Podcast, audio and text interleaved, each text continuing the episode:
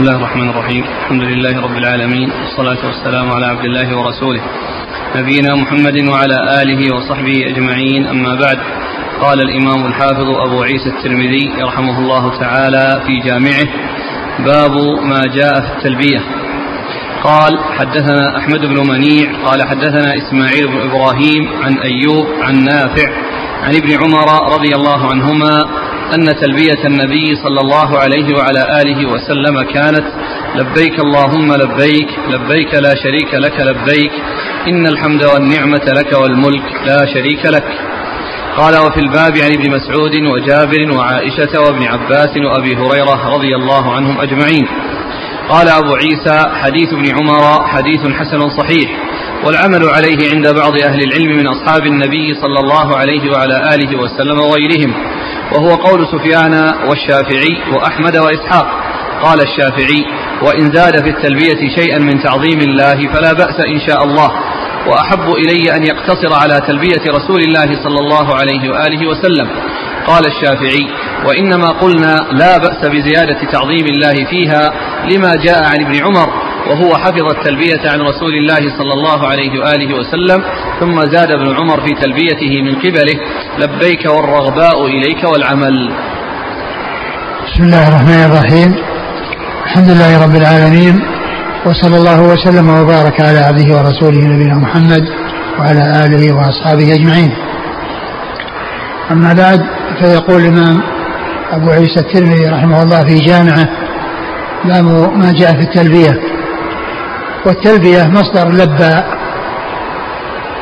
والمراد بذلك الإتيان بتلبية الرسول صلى الله عليه وسلم التي هي لبيك اللهم لبيك لبيك لا شريك لك لبيك إن الحمد والنعمة لك والملك لا شريك لك. وقيل إن أصل لبى ألبى بالمكان أي أقام. والمعنى يعني أقمت أو أنا مقيم على طاعتك إقامة بعد إقامة وقيل إنها من الإجابة وأن من دعي فإنه يجيب إذا أتى بجواب حسن بقوله لبيك فيقول لبيك جوابا لمن دعاه. والمعنى يعني إجابة إجابة بعد إجابة إجابة لندائك أو دعوتك إجابة بعد إجابة. والمقصود من التثنية التكثير وليس مجرد التثنية. ولهذا قالوا في معناها إجابة بعد إجابة وإقامة بعد إقامة والمقصود من ذلك التكثير ومعنى أن التلبية إجابة بعد إجابة والمقصود التكثير أن الإنسان عندما يدعى فيجيب الإجابة الحسنة بقوله لبيك. والله عز وجل دعا الناس إلى حج بيته الحرام ويسر لهم ومن يسر الله له المجيء للحج فإنه إذا دخل في الإحرام يقول لبيك اللهم لبيك أي أنك دعوتني يا ربي لحج بيتك ويسرت لي الوصول إلى هذا المكان الذي دخلت فيه في النسك متجها إلى بيتك العتيق لأداء هذا النسك العظيم. فلبيك اللهم لبيك.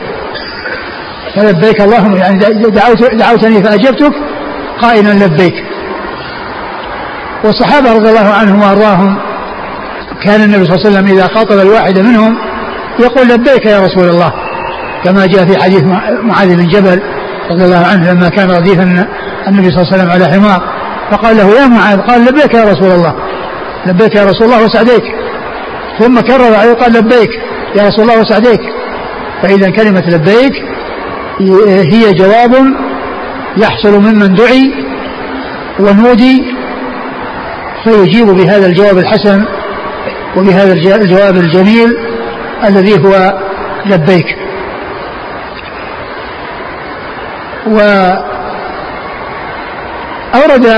أبو عيسى رحمه الله حديث ابن عمر رضي الله تعالى عنهما أن تلبية الرسول صلى الله عليه وسلم كانت لبيك اللهم لبيك لبيك لا شريك لك لبيك إن الحمد والنعمة لك والملك لا شريك لك.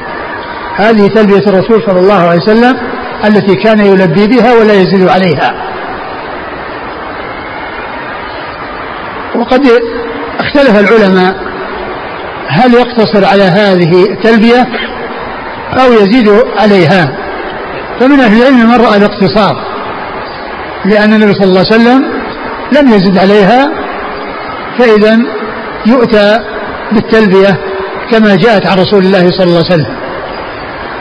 وقال بعضهم إنه يزاد عليها مثل ما جاء عن ابن عمر من الزيادة والرسول صلى الله عليه وسلم كان يراهم ولم ينكر عليهم وأقرهم على ذلك. فمن أهل العلم من رأى الاقتصار ومنهم من رأى الزيادة. ولا شك أن الاقتصار هو الأولى. لا شك أن الاقتصار هو الأولى. وقد اتفق العلماء على هذه التلبية وأن الإنسان يلبي بهذه التلبية. واختلفوا في الاقتصار أو الزيادة. في الاقتصار أو الزيادة. فمنهم من رأى الاقتصار وعدم الزيادة ومنهم من رأى الزيادة على ذلك لأن بعض الصحابة الذين رووا هذه التلبية زادوا عليها. وابن عمر رضي الله عنه هو الذي كان ممن روى التلبية ومع وكان يزيد فيها آه، ما زاد رضي الله تعالى عنه وأرضاه. ولا شك أن الاقتصار على تلبية الرسول صلى الله عليه وسلم هو الأولى. ومن زاد فلا بأس. لا ينكر على من آه، اقتصر ولا على من زاد. كل ذلك حق. ولكن الأولى هو الاقتصار ولكن الأولى هو الاقتصار وقول المصنف رحمه الله أن أن بعض أهل العلم استحب يعني ذلك ليس المقصود به أن استحب التلبية لأن التلبية متفق عليها وأن هذه التلبية هي التلبية المشروعة لأن النبي صلى الله عليه وسلم آه، أتى بها و وإنما الخلاف في الاقتصار والزيادة ليس معناها استحب بعض أهل العلم هذه التلبية يعني آه، كونه يؤتى بها وأنها وإنما المقصود الاقتصار. وبعضهم رأى الزيادة. وحكم التلبية مستحبة عند جمهور العلماء. أنها مستحبة وليست بواجبة فلو أن الإنسان لم يحصل له تلبية لا يلزمه شيء. ولكن كون الإنسان يأتي بهذه آه، السنة وبهذه الشعيرة التي جاءت عن رسول الله صلى الله عليه وسلم لا شك أن هذا أمر مطلوب وينبغي آه، ويحرص الإنسان عليه ويكثر منه في إحرامه من حين ابتدائه إلى حين التحلل آه، من الإحرام أو إلى أو إلى حين ال ال ال الوقت الذي تنتهي به التلبية وهي البدء بالطواف في العمرة ورمي جمرة العقبة فيما يتعلق بالحج. وقوله صلى الله عليه وسلم في هذه التلبية لبيك اللهم لبيك هذا فيه لبيك لا شريك لك هذا فيه فيه إخلاص العبادة لله عز وجل. وبيان أن كل عمل يتقرب به إلى الله لا بد أن يكون خالصا لوجه الله. ولا ينفع صاحبه إلا إذا كان خالصا لله. وكل عمل من الأعمال يتقرب إلى الله لا بد فيه من أمرين. أساسيين. لا بد منهما لقبول العمل. أحدهما أن يكون العمل خالصا لله والثاني أن يكون موافقا لسنة رسول الله صلى الله عليه وسلم. والإخلاص لله هو مقتضى شهادة أن لا إله إلا الله. والمتابعة لرسول الله صلى الله عليه وسلم هو مقتضى شهادة أن محمد رسول الله. فالإنسان يخلص ويتابع وهذا هو مقتضى الشهادتين الإخلاص هو مقتضى الشهادة لله بالألوهية والمتابعة هي مقتضى شهادة, الشهادة لمحمد صلى الله عليه وسلم بالرسالة. وأنه رسول الله فيطاع ويتبع وتصدق أخباره وتمتثل أوامره وتجتنب نواهيه ويعبد الله طبقا لشريعته وطبقا لما جاء فيه. ولذا جاء عنه. ولهذا جاء عن بعض العلماء في تفسير قول الله عز وجل آه، في آخر سورة الكهف آه، فمن كان يرجو لقاء ربه فليعمل عملا صالحا ولا يشرك بعبادة ربه أحدا. قال أن العمل الصالح هو الأخلص الأصوب ف وقال إن الأخلص ما كان خالصا لله والأصوب ما كان على سنة رسول الله صلى الله عليه وسلم فلا بد من هذين من هذين الشرطين الأساسيين لقبول أي عمل من الأعمال. وإذا فقد هذان الشرطان أو فقد أحدهما فإن العمل مردود على صاحبه. فإذا فقد شرط الإخلاص ولم يكن لله أو كان لله ومعه غيره فإنه مردود على صاحبه لقول الله عز وجل وقدمنا إلى ما عملوا من عمل فجعلناه هباء منثورا. ولقوله آه، في الحديث القدسي أنا أغنى الشركاء عن الشرك من عمل عملا أشرك فيه معي غيري تركته وشركه. وإذا فقد شرط المتابعة أيضا رد العمل لأن من شرط العمل أن يكون وفقا للسنة وفقا لما جاء به الرسول صلى الله عليه وسلم.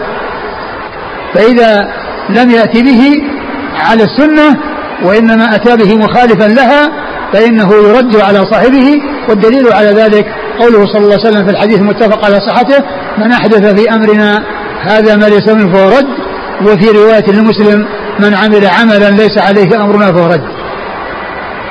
فهذا الحديث يدل على أن العمل لا يقبل ولا ينفع صاحبه إلا إذا كان موافقا للسنة أما إذا كان على خلافها وكان لم يكن موافقا لها فإنه مردود على صاحبه بنص هذا الحديث عن رسول الله صلى الله عليه وسلم.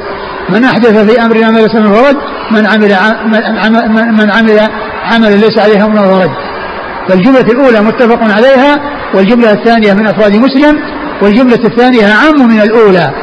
لأن الأولى فيها الإحداث والثانية فيها العمل وهذا العمل يمكن أن يكون العامل محدثا ويمكن أن يكون متابعا لمحدث فيشمل من أحدث ومن تابع. وأما قوله في الجملة الأولى المتفق عليها من أحدث بأمرنا ما ليس منه رد فهو في من أحدث. فإذا قوله من عمل عملا ليس على فهو رد أعم من جملة من أحدث في أمرنا ما ليس منه رد لأن من أحدث خاص في المحدث ومن عمل يشمل المحدث ومن تابع المحدث. لأنه كله عمل. لأنه كله يقال له عمل. يعني من عمل عملا ليس عليه أمرنا سواء كان هو المحدث له أو متابعا لمن أحدثه ولم يكن هو المحدث له فإنه رد أي مردود عليه. فإنه رد أي مردود عليه. ويدل لذلك أيضا أن يدل على أن العمل إذا وقع غير مطابق للسنة لأنه لا يعتبر ما جاء في الحديث عن أحد الصحابة الذي الذين آه، آه، أحد الصحابة الذي ذبح أضحيته قبل صلاة العيد. ذبح أضحيته قبل صلاة العيد وكان قصده حسنا وقصده طيبا وهو أي قصده أن أن ذبيحته وأضحيته تطبخ وتهيأ للأكل من حين ما يفرغ الرسول صلى الله عليه وسلم وأصحابه من صلاة العيد ستكون ذبيحة أول ما يؤكل. هذا هو الذي قصده ذلك الصحابي رضي الله تعالى عنه وأرضاه. والرسول صلى الله عليه وسلم لما علم بأنه ذبح قبل صلاة العيد قال له شاتك شاة لحم. شاتك شاة لحم. يعني ذبيحة لحم ما هي بضحية. ما هي نسيكة. مثل الذبائح اللي تذبح في أثناء السنة وفي أيام السنة للأكل يقال لها ذبيحة يعني شاة شاة لحم لكن ليست قربة وليست نسكا لأن النسك له له وقت معلوم. تبدأ مدته من الفراغ من صلاة العيد إلى آخر أيام التشريق. إلى آخر أيام التشريق. أيام الذبح أربعة تبدأ بانتهاء صلاة العيد وتنتهي بغروب الشمس في, اليوم الثالث من أيام التشريق. أيام الذبح أربعة. فلما كانت هذه الذبيحة وقعت قبل وقتها لم تعتبر أضحية. فلهذا قال له النبي صلى الله عليه وسلم شاتك شاة لحم. هذا الرجل قصده طيب. يعني بعض الناس يهون من شأن البدع فيقول الإنسان قصده طيب وما دام الإنسان قصده طيب إن شاء الله هو على خير. ما عليه ما في بأس. ما دام قصده طيب ولو كان ما جاء عن الرسول صلى الله عليه وسلم. هذا كلام غير صحيح.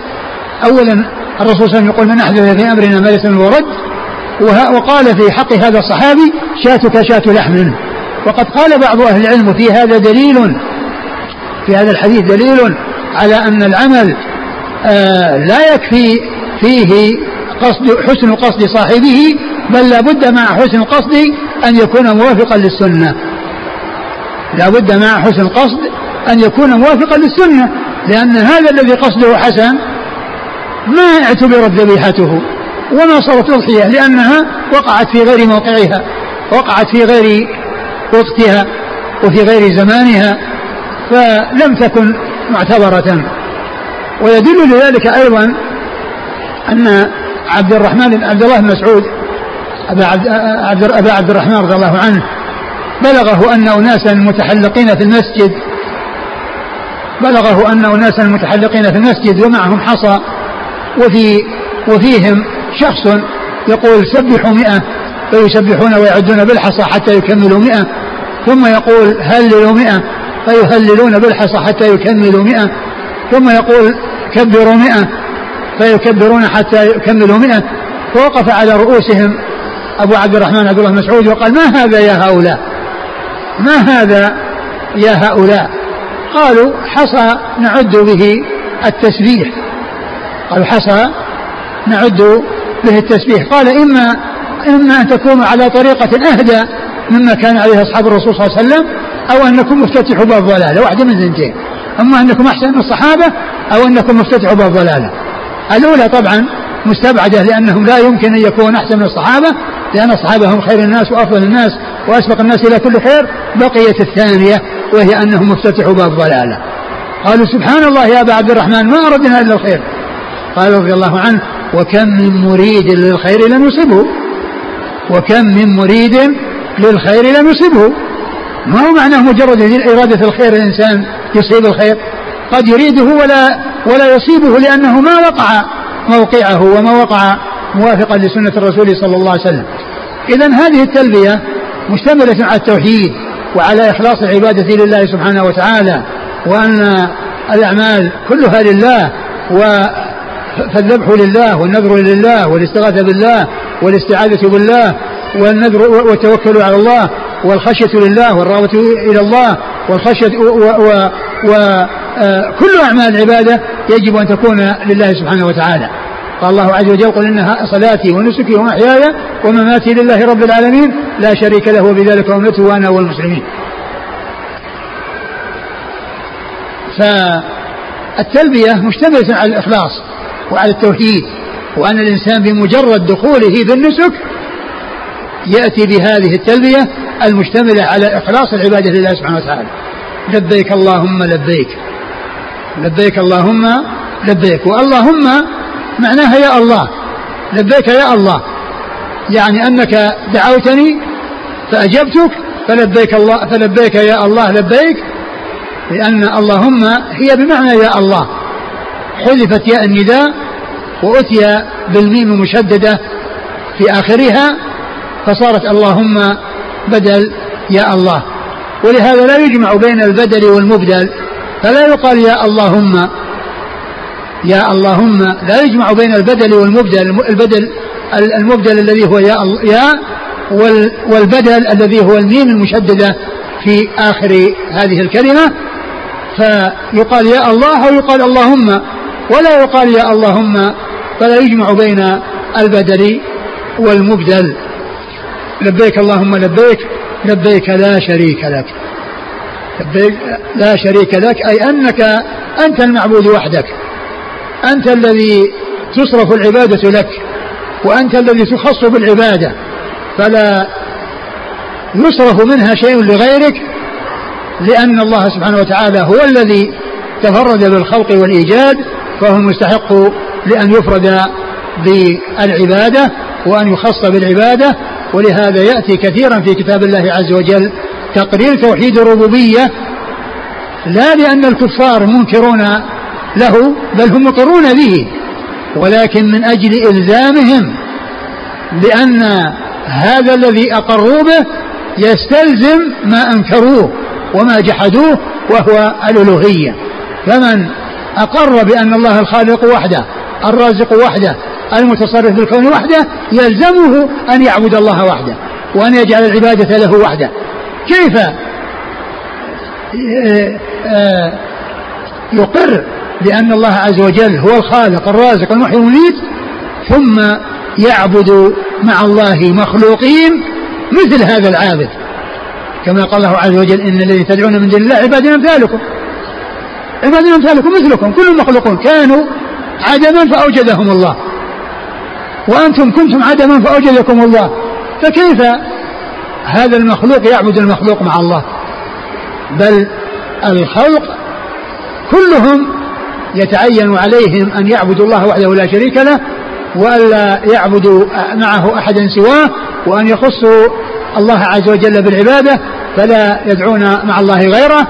وذلك الغير هو مخلوق لله عز وجل. كان معدوما فأوجده الله فكيف يكون له نصيب من العبادة؟ وقد كان مثلك أيها العابد. إن الذي تدعون من دون الله عباد أمثالكم عباد مثلكم كيف تدعونهم وهم مثلكم؟ كانوا عدما فأوجدهم الله.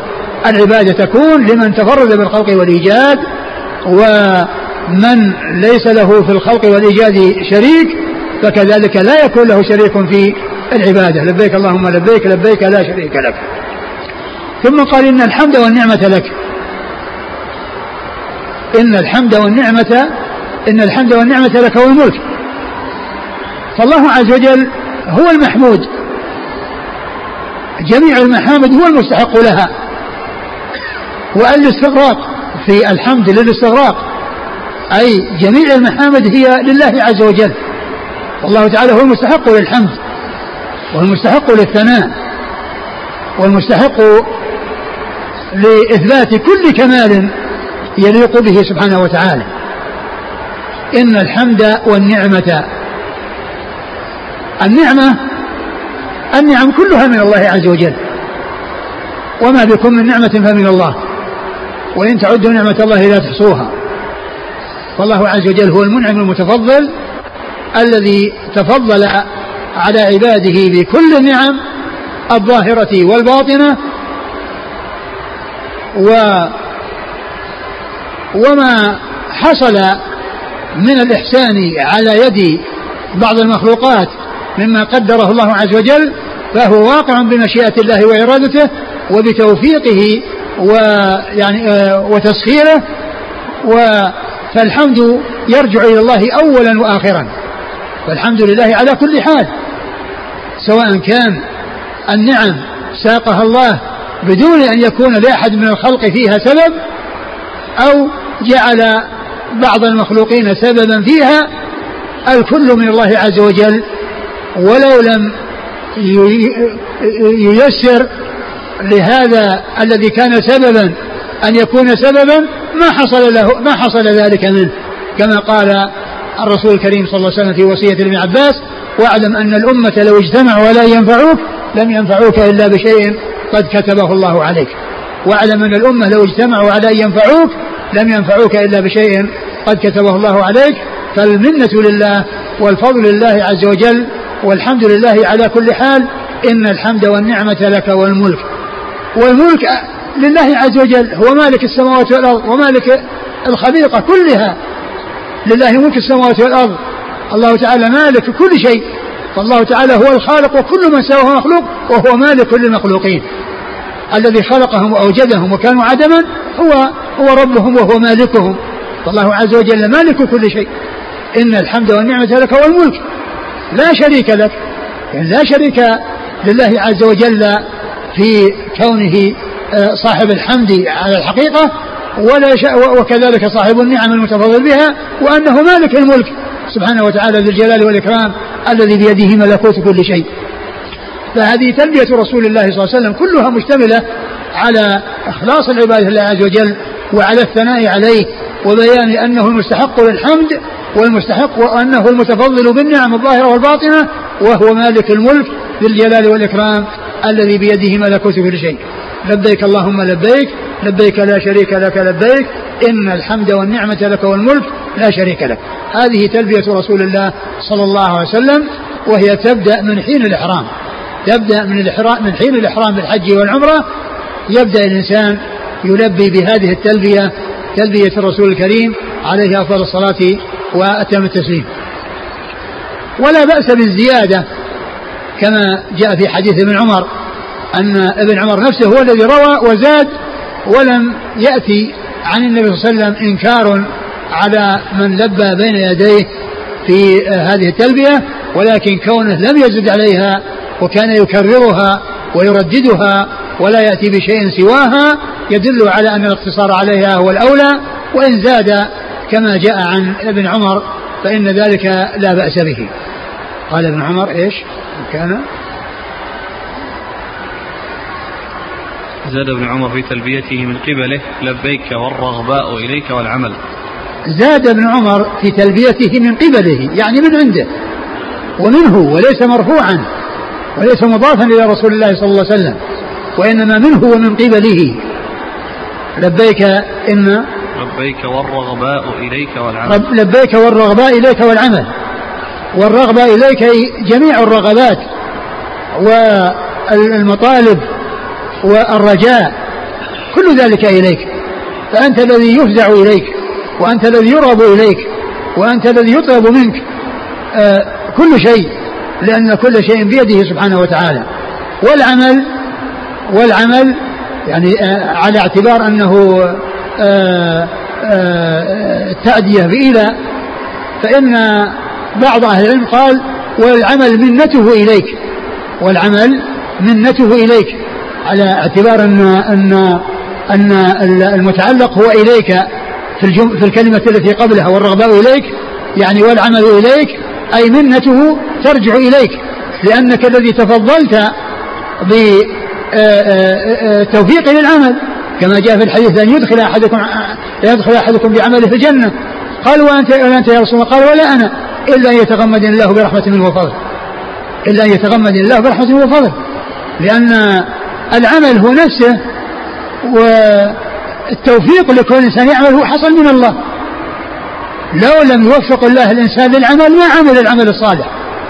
فإذا المنة لله والفضل لله هو الذي تفضل على من شاء من عباده بأن وفقهم للأعمال الصالحة فإذا الفضل لله والمنة لله في هذا العمل. وهذا هو المناسب للجملة التي قبلها وهي الرغباء إليك والعمل إليك. يعني منته ترجع إليك. ويمكن أن يقال والعمل لك. يعني والعمل لك يعني أن الأعمال كلها لله قلنا صلاتي ونسكي ومحياي وماتي لله رب العالمين. لكن كونها عطفت على جملة الرغباء كلمة الرغباء والرغبة عديت بإيلاء أي أنه يرغب إليك والأعمال منتها آه، ترجع إليك فأنت المتفضل بها على من حصلت منه. فهذه الزيادة في التلبية كان يلبي بها ابن عمر رضي الله عنه و آه، ولم يأتي عن النبي صلى الله عليه وسلم ما يدل على إنكار ذلك. ويدل على الجواز ولكن الاقتصار على تلبية الرسول صلى الله عليه وسلم هو الأولى نعم قال حدثنا أحمد بن منيع أحمد بن منيع ثقة أخرج له أصحاب كتب الستة. عن إسماعيل بن إبراهيم. وإسماعيل بن إبراهيم بن علية وهو ثقة أخرجه أصحاب كتب الستة. عن أيوب. عن أيوب بن أبي تميم السختياني ثقة أخرج له أصحاب كتب الستة. عن نافع. عن نافع مولى بن عمر وهو ثقة أخرج له أصحاب كتب الستة. عن عبد الله بن عمر بن الخطاب رضي الله تعالى عنهما أحد العباد له الأربعة من الصحابة وأحد السبعة المعروفين بكثرة الحديث عن النبي صلى الله عليه وسلم. قال وفي الباب عن ابن مسعود. وفي الباب عن ابن مسعود عبد الله بن مسعود الهذلي صاحب رسول الله صلى الله عليه وسلم من المهاجرين وحديثه أخرجه أصحاب كتب الستة. وجابر. وجابر بن عبد الله الأنصاري رضي الله تعالى عنهما أحد السبعة المكثرين من حديث رسول الله صلى الله عليه وسلم. وعائشة. وعائشة أم المؤمنين الصديقة بنت الصديق وهي واحدة من سبعة أشخاص عرفوا بكثرة الحديث عن النبي صلى الله عليه وسلم وابن عباس وابن عباس عبد الله بن عباس بن عبد المطلب ابن عم النبي صلى الله عليه وسلم وأحد العبادة الأربعة وأحد السبعة المعروفين بكثرة الحديث عن النبي صلى الله عليه وسلم. وأبي هريرة. وأبو هريرة عبد الرحمن بن صخر الدوسي أكثر أصحاب رسول الله صلى الله عليه وسلم حديثا. قال أبو عيسى حديث ابن عمر حديث حسن الصحابة ابن عمر ومن؟ ابن مسعود وجابر وجابر وعائشة وعائشة وابن عباس وابن عباس وأبو هريرة. وأبو هريرة. هؤلاء الخمسة من السبعة المعروفين بكثرة الحديث عن النبي صلى الله عليه وسلم يعني سوى ابن مسعود. سوى ابن مسعود ابن عمر وعائشة وجابر وابن عباس وأبو هريرة. هؤلاء الخمسة ممن عرفوا بكثرة الحديث عن النبي صلى الله عليه وسلم والذين زادت أحاديثهم المروية عن ألف حديث. نعم. قال أبو عيسى حديث ابن عمر حديث حسن صحيح والعمل عليه عند بعض أهل العلم من أصحاب النبي صلى الله عليه وعلى آله وسلم وغيرهم وهو قول سفيان المقصود والعمل عليه عند بعض أهل العلم يعني الاقتصار عليه. ليس المقصود أن بعضهم يرى التلبية وبعضهم لا يراها لا كلهم مجمعين عليها. تلبية الرسول صلى الله عليه وسلم مجمع عليها. وأن الإنسان يلبي بهذه التلبية وإنما الاختلاف في الاقتصار والزيادة. الاختلاف بين أهل العلم في الاقتصار والزيادة. قال والعمل عليه عند بعض أهل العلم. يعني على الاقتصار به على الاقتصار عليه على على ما فيه من التلبية عند بعض أهل العلم. نعم. وهو قول سفيان. وهو قول سفيان بن سعيد بن مسروق الثوري ثقة فقيه. أخرج له أصحاب كتب الستة. الشافعي. والشافعي محمد بن إدريس. الشافعي أحد أصحاب المذاهب الأربعة المشهورة من مذاهب أهل السنة وحديثه أخرجه البخاري تعليقا وأصحاب السنة. البخاري تعليقا وأصحاب السنة. وأحمد. وأحمد بن محمد بن حنبل الشيباني الإمام الفقيه أحد أصحاب المذاهب الأربعة المشهورة من مذاهب أهل السنة وحديثه أخرجه أصحاب الكتب الستة. وإسحاق. وإسحاق بن إبراهيم بن مخلد بن راهوية الحنظلي المروزي ثقة أخرجه أصحاب الكتب الستة إلا ابن ماجه. قال الشافعي وإن زاد في التلبية شيئا من تعظيم الله فلا بأس فلا بأس إن شاء الله وأحب إلي أن يقتصر على تلبية رسول الله صلى الله عليه وسلم. قال الشافعي وإنما قلنا لا بأس بزيادة تعظيم الله فيها لما جاء عن ابن عمر وهو حفظ التلبية عن رسول الله صلى الله عليه وسلم ثم زاد ابن عمر في تلبيته من قبله لبيك والرغباء إليك والعمل. قال حدثنا قتيبة قال حدثنا الليث عن نافع عن ابن عمر رضي الله عنهما أنه أهل فانطلق يهل فيقول لبيك اللهم لبيك لا شريك لك لبيك إن الحمد والنعمة لك والملك لا شريك لك. قال وكان عبد الله بن عمر يقول هذه تلبية رسول الله صلى الله عليه وآله وسلم وكان يزيد من عنده في في أثر تلبية رسول الله صلى الله عليه وآله وسلم لبيك لبيك وسعديك والخير في يديك لبيك والرغباء إليك والعمل. ثم ورد أبو عيسى حديث ابن عمر رضي الله تعالى عنه من طريق أخرى وأنه أي ابن عمر أهل فانطلق يهل والمقصود أهل يعني أراد أن يهل أراد أن يحرم فدخل في الإحرام فانطلق يهل والإهلال هو رفع الصوت بالتلبية وأطلق على الإحرام على على مجرد الإحرام. يقال هل أحرم؟ وإلا فإن الأصل في الإهلال هو رفع الصوت بالتلبية. الإهلال هو رفع الصوت بالتلبية و والصبي إذا ولد استهل صارخا. استهل صارخا يعني معناه أنه يعني يصيح. يعني ويرتفع صوته بالصياح. فالإهلال هو رفع الصوت بالتلبية. قوله أهل يعني أراد الإهلال فأحرم وانطلق يلبي يهل يعني يلبي.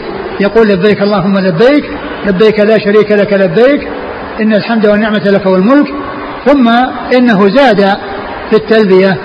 ما زاد وأنه لب وأنه أتى على أثر آه، تلك التلبية التي كان يلبي بها الرسول صلى الله عليه وسلم بالزيادة التي زادها من عنده وهي قوله لبيك لبيك وسعديك والخير بيديك والرغباء إليك والعمل.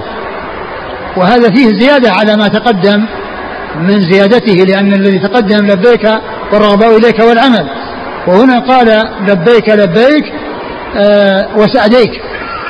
وسعديك هي كلمة يؤتى بها مع لبيك. كلمة مصاحبة ومتابعة للبيك. يؤتى بها مع لبيك لا يؤتى بها وحدها وإنما يأتى بها متصلة بلبيك. هذه من الكلمات المتابعة المتابعة لكلمة أخرى. يعني لبيك وسعديك. يؤتى بلبيك وحدها ويؤتى بسعديك معها. ويؤتى بسعديك معها وهي تابعة لها. وقيل في معناها مساعدة بطاعتك بعد مساعدة يعني فيها تكرار وتكثير مثل ما أن التلبية يراد بها التكرار والتكثير وليس المراد مجرد التثنية وإنما المقصود من ذلك آه، التكثير. آه، والخير بيديك يعني كل خير فهو بيد الله عز وجل. وهو من الله سبحانه وتعالى.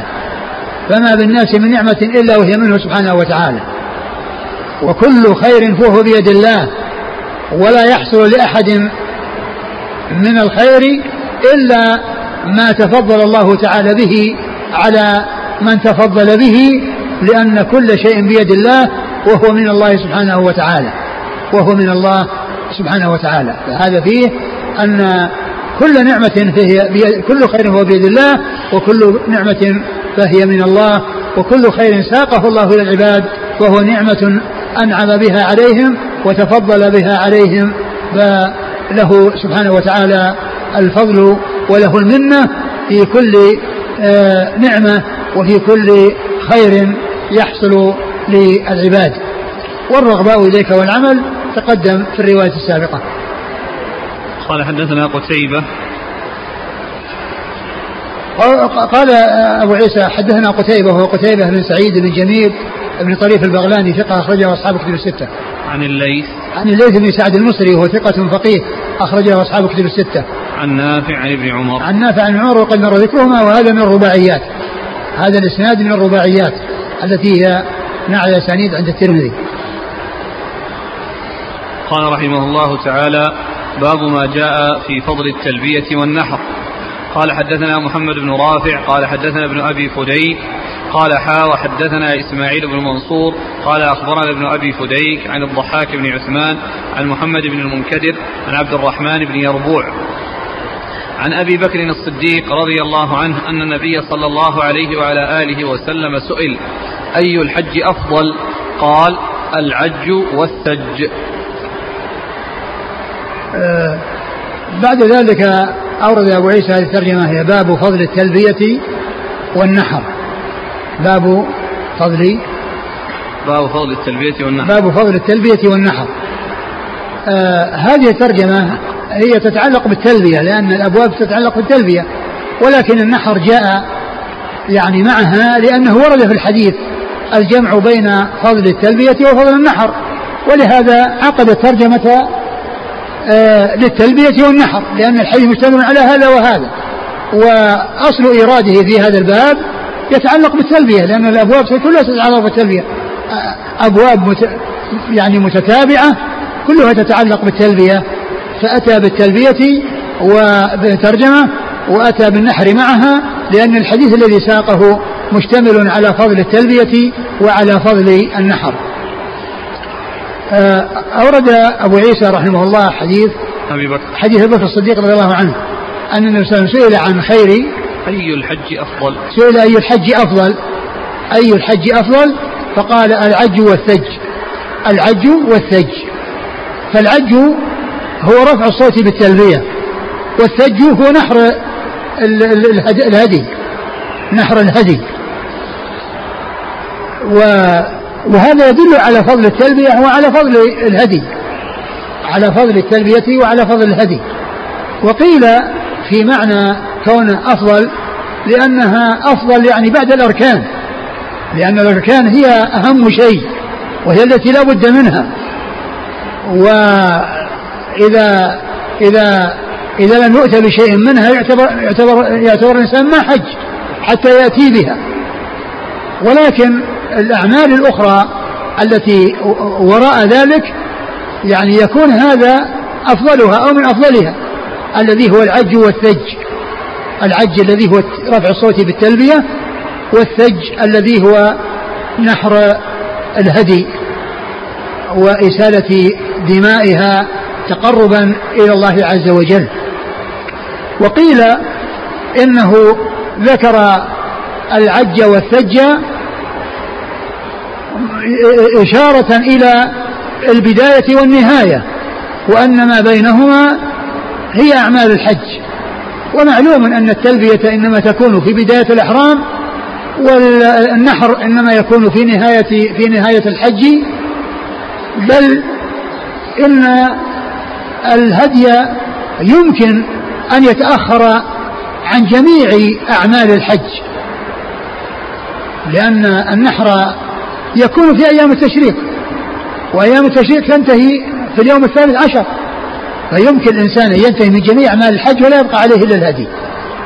لأن آه إذا رمى الجمرات في اليوم الثاني عشر انتهى وإذا أخر إلى اليوم الثالث عشر آخر شيء رمي الجمار بعد الزوال ونحر الهدي يكون إلى غروب الشمس.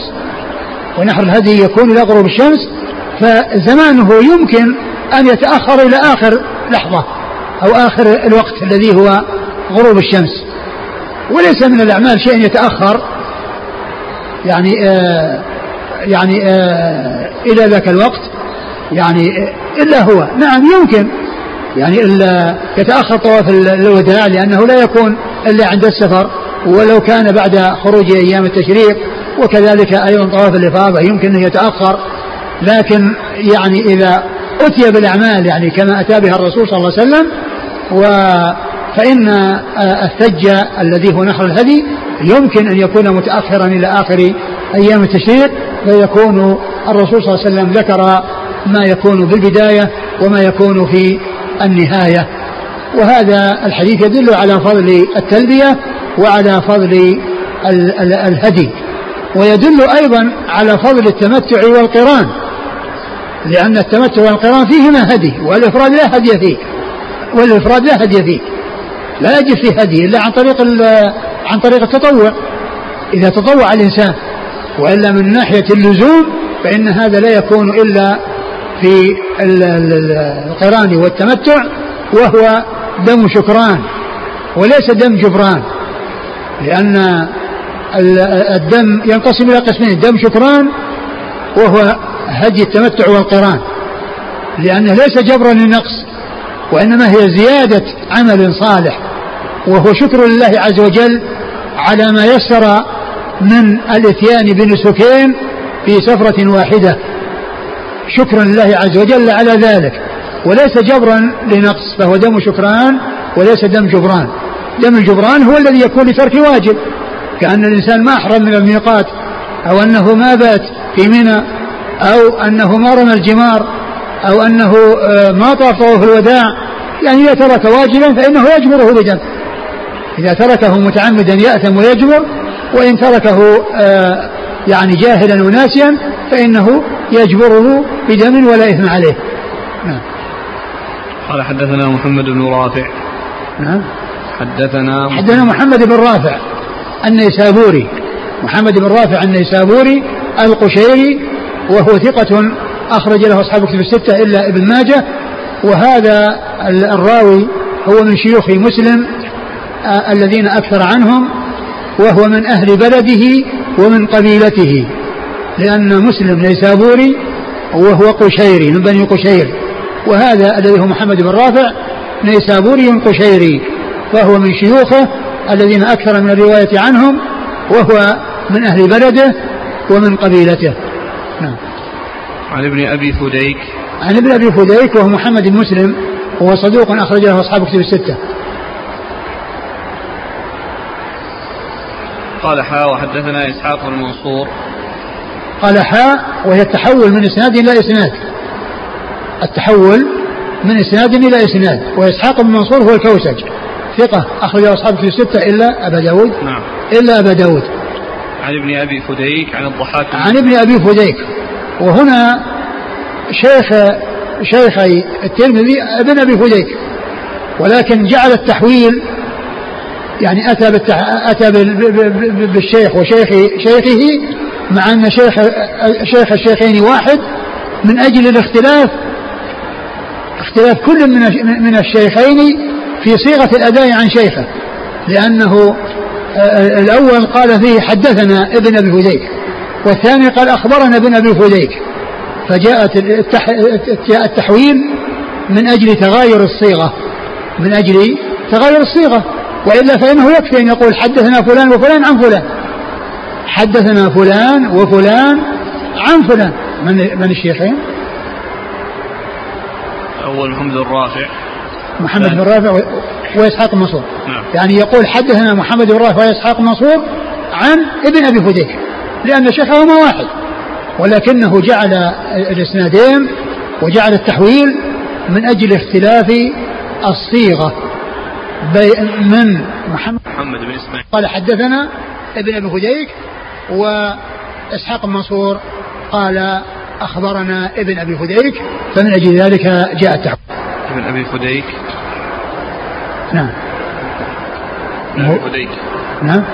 اسمه محمد محمد بن محمد بن إسماعيل بن مسلم بن أبي فديك صدوق أخرجه أصحاب كتب الستة. عن الضحاك بن عثمان. عن الضحاك بن عثمان وهو؟ صدوق يهم أخرجه مسلم وأصحاب السنن. صدوق يهم أخرجه مسلم وأصحاب السنن. عن محمد بن المنكدر. عن محمد بن المنكدر وهو ثقة أخرجه أصحاب كتب الستة. عن عبد الرحمن بن يربوع. عن عبد الرحمن بن يربوع وهو صدوق. ثقة أخرج له البخاري في المفرد وأبو داود والترمذي بن ماجه. عبد الرحمن بن يربوع؟ نعم. أخرج له هذا في كتاب. في كتاب تقريبا.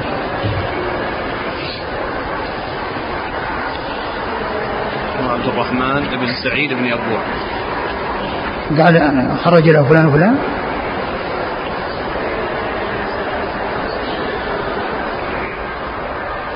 لا هو في عبد الرحمن بن يربوع رمز له برمزين وفي عبد الرحمن بن سعيد رمز له. فمجموع الرموز صارت أربعة. ها؟ هو فرقه الحافظ فرقه. أيوه. بين عبد الرحمن بن يربوع وعبد الرحمن بن سعيد بن يربوع. ها. ذكر له ترجمتين. في كل ترجمة رج- رمز له بغير الثانية. يعني آه عبد الرحمن بن يربوع رمز له بإيش؟ باثنين أظن.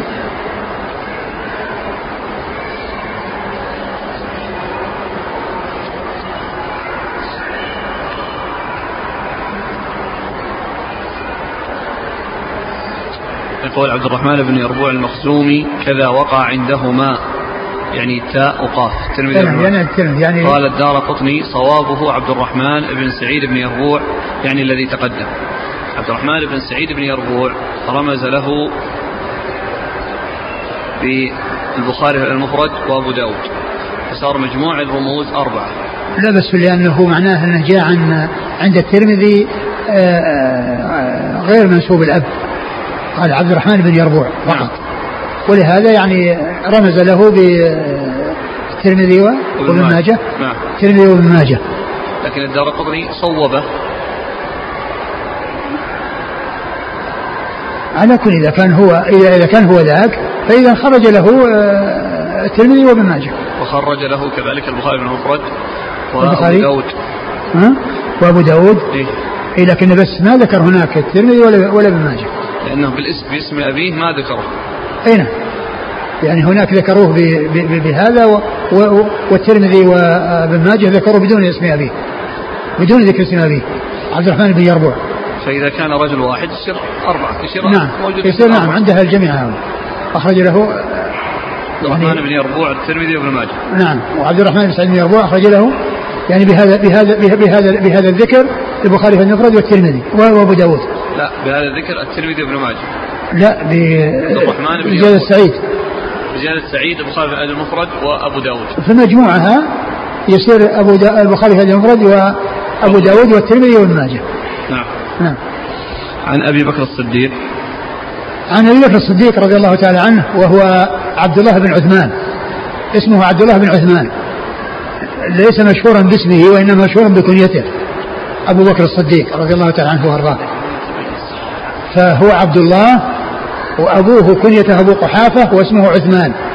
وهو عبد الله بن عثمان التيمي رضي الله عنه. وهو خليفة رسول الله صلى الله عليه وسلم. صاحب المناقب الجمة والفضائل الكثيرة وخ- وهو خير هذه الأمة التي هي خير الأمم. فإن أفضل هذه الأمة على الإطلاق أبو بكر ثم عمر ثم عثمان ثم علي رضي الله تعالى عنهم وعن الصحابة أجمعين وحديثه عند أصحاب الكتب الستة. قال حدثنا هناد قال حدثنا إسماعيل بن عياش عن عمارة بن غزية عن أبي حازم عن سهل بن سعد رضي الله عنهما أنه قال قال رسول الله صلى الله عليه وعلى آله وسلم ما من مسلم يلبي إلا لبى من عن يمينه أو عن شماله من حجر أو شجر أو مدر. حتى ذاك الحديث الذي راح اللي هو العج والثج اسناده محمد بن رافع عن ابن أبي فديك قال حا وحدثنا إسماعيل بن منصور عن ابن أبي فديك عن الضحاك بن عثمان عن محمد بن المنكدر عن عبد الرحمن بن يربوع عن أبي بكر الصديق. هذا هذا قالوا فيه انقطاع يعني ليس متصل يعني بين بين ابن يربوع بين ابن يربوع وأبو بكر الصديق أبو عبد الرحمن بن يربوع وابي بكر رضي الله عنه ولكنه يعني ذكر الشيخ الألباني أنه جاء يعني له شواهد وقد ذكره في السلسلة الصحيحة رقم 1500 1500 وذكر يعني الطرق الأخرى التي آه، هي غير هذا غير هذه الطريق نعم.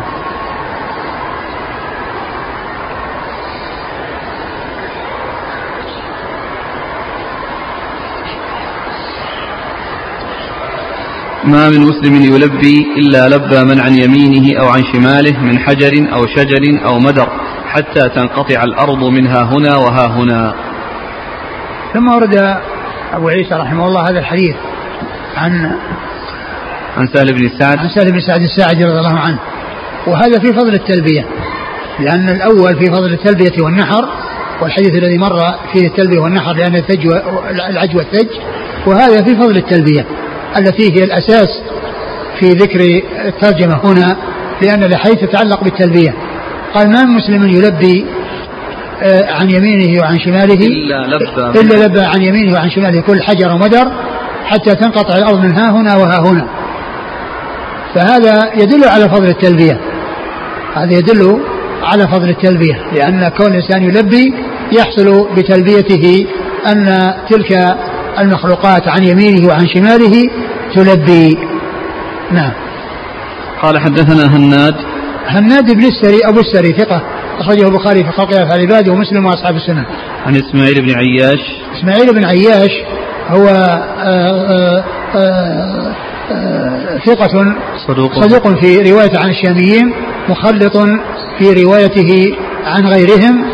أخرج حديثه البخاري في رفع اليدين وأصحاب السنن. البخاري في رفع اليدين و أصحاب السنن. وأصحاب السنن. وهذه الرواية من من غير عن غير الشاميين لأن آه، عمارة بن غزية هذا مدني فروايته ليست عن الشاميين التي تكون يكون صدوقا فيها وإنما هو من الرواية مما هو قبيلي ما هو مخلط فيه. لكن الإسناد الذي بعده هو الذي يجبر ذلك النقص ويجبر ذلك الضعف لأن الإسناد الذي بعده به يرتقي إلى درجة الحسن. نعم. عن, عن عمارة بن غزية. عمارة بن غزية هو. قال لا بأس به. لا بأس به وهو بمعنى صدوق أخرج له البخاري تعليقا ومسلم وأصحاب السنن البخاري تعليقا ومسلم وأصحاب السنن عن أبي حازم. عن أبي حازم وهو سلمة من دينار. وهو ثقة أخرجه أصحاب كتب الستة. عن سهل بن سعد. عن سهل بن سعد الساعدي رضي الله تعالى عنه وهو وحديثه أخرجه أصحاب كتب الستة وكنية سهل بن سعد أبو العباس والذي عرف من أصحاب الرسول صلى الله عليه وسلم بكنية أبي العباس هو وعبد الله بن عباس. قال حدثنا الحسن بن محمد الزعفراني وعبد الرحمن بن الأسود أبو عمرو البصري قال حدثنا عبيدة بن حميد عن عمارة بن غزية عبيدة. عن عبيدة بن حميد عن عمارة بن غزية عن أبي حازم عن سهل بن سعد رضي الله عنهما عن النبي صلى الله عليه وآله وسلم نحو حديث إسماعيل بن عياش. نعم هذا الإسناد آه، هو الذي جعل ذلك الإسناد السابق والذي فيه ضعف لأن فيه إسماعيل بن عياش يروي عن عمارة بن غزية. في هذا الإسناد متابع يعني يروي عن آه، عمارة بن غزية غير إسماعيل بن عياش وهو عبيد عبيدة بن حميد. نعم. الإسناد قال حدثنا الحسن بن محمد الزعفراني. الحسن بن محمد الزعفراني ثقة أخرج له. البخاري وأصحاب السنن. البخاري وأصحاب السنن. وعبد الرحمن بن الأسود. وعبد الرحمن بن الأسود مقبول أخرج له. الترمذي والنسائي. الترمذي والنسائي. وكونه يعني مقبول لا يؤثر لأنه مقرون بثقة. لأن معه ثقة. نعم. عن عبيدة بن حميد. عن عبيدة بن حميد وهو صدوق ربما أخطأ صدوق ربما أخطأ أخرج له البخاري وأصحاب السنن. البخاري وأصحاب السنن. عن عمارة بن غزية عن أبي حازم عن سهل بن سعد. نعم. قال وفي الباب عن ابن عمر وجابر. مر ذكرهما. قال أبو عيسى حديث أبي بكر حديث غريب. لا نعرفه إلا من حديث ابن أبي فديك عن الضحاك بن عثمان ومحمد بن المنكدر لم يسمع من عبد الرحمن بن يربوع. يعني هذا تابع للإسناد الأول. تابع للإسناد الأول الذي قبل هذا. يعني الانقطاع بين محمد بن المنكدر وعبد الرحمن. نعم. الانقطاع بين محمد بن المنكدر وعبد الرحمن بن يربوع. نعم. نعم. هذا الكلام الذي ذكره الترمذي بعد الحديث الثاني آه هو تابع للحديث الأول الذي هو آه يشمل بيان فضل آه، التلبية والنحر الذي هو أفضل الحج العج والثج. و وفيه أن الانقطاع بين يعني محمد المنكدر وعبد الرحمن بن يربوع وليس بين عبد الرحمن وبين أبي بكر. نعم. قال وقد روى محمد بن المنكدر عن سعيد بن عبد الرحمن بن يربوع عن أبيه غير هذا الحديث. وروى أبو نعيم الطحان ضرار بن صرد هذا الحديث عن ابن أبي فديك عن الضحاك.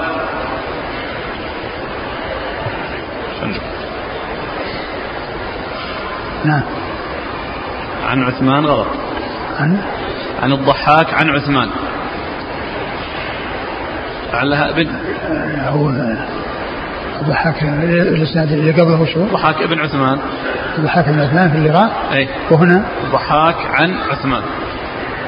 لا ابن عثمان. عن الضحاك بن عثمان حق عبد الباقي؟ هذه نسخة عبد الباقي؟ أي.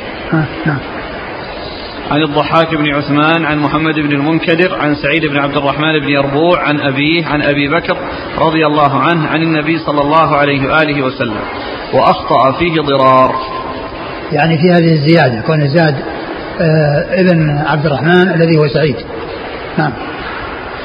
قال وروى أبو نعيم الطحان أبو نعيم الطحان ضرار بن صرد. ضرار بن صرد هو صدوق له أوهام وخطأ. صدوق له أوهام وخطأ أخرجه البخاري في خلق أفعال العباد أخرجه البخاري في خلق أفعال العباد في خلق أفعال العباد عن ابن أبي فديك عن الضحاك بن عثمان عن محمد بن المنكدر عن سعيد بن عبد الرحمن بن يربوع. سعيد بن عبد الرحمن بن يربوع وش فيه؟ ما ما له ترجمة. ما له ترجمة؟ لا. نعم. عن أبيه عن أبي بكر الصديق عن النبي صلى الله عليه وسلم وأخطأ فيه ضرار. قال أبو عيسى سمعت أحمد بن الحسن يقول قال أحمد بن حنبل من قال في هذا الحديث عن محمد بن المنكدر عن ابن عبد الرحمن بن يربوع عن أبيه فقد أخطأ. آه الحسن أحمد بن الحسن هو الترمذي. هو الترمذي شيخ الترمذي فيه أحمد بن الحسن الترمذي وهو ثقة أخرج البخاري والترمذي. ثقة أخرجه البخاري والترمذي. عن؟ عن الإمام أحمد. آه نعم مر ذكره. قال من قال في هذا الحديث عن محمد بن منكدر عن ابن عبد الرحمن بن يربوع عن أبيه فقد أخطأ. نعم. قال وسمعت محمدا يقول وذكرت محمدا هو البخاري أمير المؤمنين في الحديث صاحب الصحيح وجاء في أسانيد الترمذي والنسائي. قال وسمعت محمد يقول وذكرت له حديث ضرار بن الصرد عن ابن أبي فديك فقال هو خطأ. فقلت قد رواه غيره عن ابن أبي فديك أيضا مثل روايته. فقال لا شيء إنما رووه عن ابن أبي فديك ولم يذكروا فيه عن سعيد بن عبد الرحمن ورأيته يضعف ضرار بن صرد. والعج هو رفع الصوت بالتلبية والسج هو نحر البدن. قال رحمه الله تعالى باب ما جاء في رفع الصوت بالتلبية. والله تعالى أعلم وصلى الله وسلم وبارك على عبده ورسوله نبينا محمد وعلى آله وأصحابه أجمعين. جزاكم الله خيرا. وبارك الله فيكم ونفعنا الله بما قلتم وغفر الله لنا ولكم وللمسلمين أجمعين.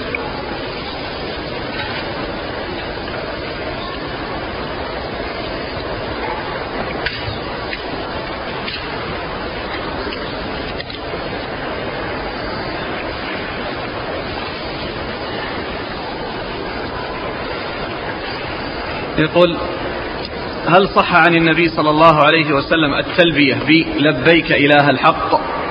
نعم جاء جاء هذا. السؤال الثاني يقول هل هذه الزيادة التي كانت من قبل ابن عمر أمام النبي صلى الله عليه وسلم أم بعد وفاته؟ فإذا كانت في حضرة النبي صلى الله عليه وسلم فهي تعد من السنة التقريرية. آه آه بس كون الرسول صلى الله عليه وسلم قالوا أن كون الرسول صلى الله عليه وسلم على كثرة تلبيته ما جاء بهذه الزيادة. فيدل على أن أن أن, أن, أن الاقتصار عليها أولى والذين يعني هذا ما منعوا الزيادة. ولكن قالوا أن الأولى هو الاقتصار على والزيادة جائزة. الزيادة جائزة لكن من أجل النبي صلى الله عليه وسلم اقتصر عليها فيه أظن في الشرح ذكر أن أنهم كانوا يزيدون يعني أظن في الشرح ذكر هذا أنهم كانوا يزيدون وهو لم ينكر عليهم. شوف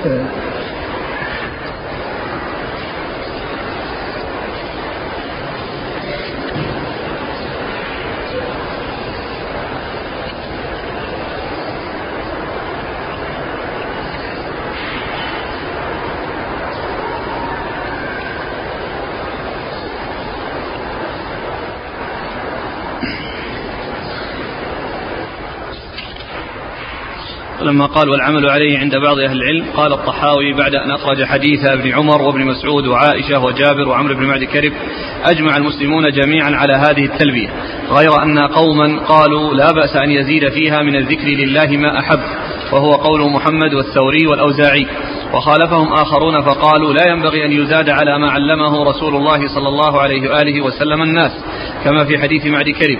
ثم فعله هو ولم يقل لبوا بما شئتم مما هو من جنس هذا بل علمهم كما علمهم التكبير في الصلاة فكذا لا ينبغي أن يتعدى في ذلك شيئا مما علمه. ثم أخرج حديث عامر بن سعد بن وقاص عن أبيه أنه سمع رجلا يقول لبيك ذا المعارج فقال إنه لذو المعارج وما هكذا كنا نلبي على عهد رسول الله صلى الله عليه وسلم. قال فهذا سعد قد كره الزيادة في التلبية وبه نأخذ. انتهى. قال القاري في المرقاة قال في البحر وهذا اختيار الطحاوي ولعل مراده من الكراهة أن يزيد الرجل من عند نفسه على التلبية المأثورة بقرينة ذكره قبل هذا القول. ولا بأس للرجل أن يزيد فيها من ذكر الله تعالى ما أحب وهو قول محمد أو أراد الزيادة في خلال التلبية المسنونة فإن أصحابنا قالوا إن زاد عليها فهو مستحب. قال صاحب السراج الوهاج هذا بعد الإتيان بها أو أما في خلالها فلا انتهى. قال الحافظ في الفتح وهذا يدل على أن الاقتصار على التلبية المرفوعة أفضل لمداومته هو صلوات الله وسلامه عليها وأنه لا بأس بالزيادة لكونه لم يرد علي لم يرد عليهم وأقرها عليها وأقرهم عليها وهو قول الجمهور وبه صرح أشهب وحكى ابن عبد البر عن مالك هو هذا كلام ذكر ها؟ أقول هذا كلام ذكر الحافظ بن حجر لكونهم لم يرد عليهم إيش العبارة؟ وهذا يدل على اقتصار التلبية المرفوعة أفضل لمداومته صلى الله عليه وسلم عليها وأنه لا بأس بالزيادة لكونه لم يرد عليهم وأقرهم عليها نعم.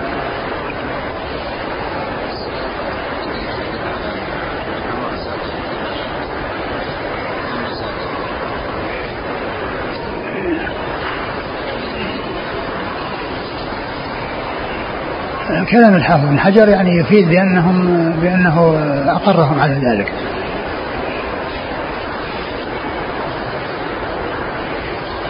يقول السائل ما ما حكم التلبية بالصوت الجماعي؟ ما ينبغي أن الناس يلبون بصوت واحد بل كل واحد يلبي كل واحد يلبي لنفسه. يقول لماذا لا يقال في أي الحج أفضل أي بعد الأركان والواجبات؟ فالواجبات من الفروض وقد قال الله وما تقرب إلي عبدي بشيء أحب إلي مما افترضته عليه. بعد بعد بل بل هذاك اللي هو الهدي هو من الواجبات. الهدي هو من من الواجبات بالنسبة لحق القارن والمتمتع. جزاكم الله خيرا وبارك الله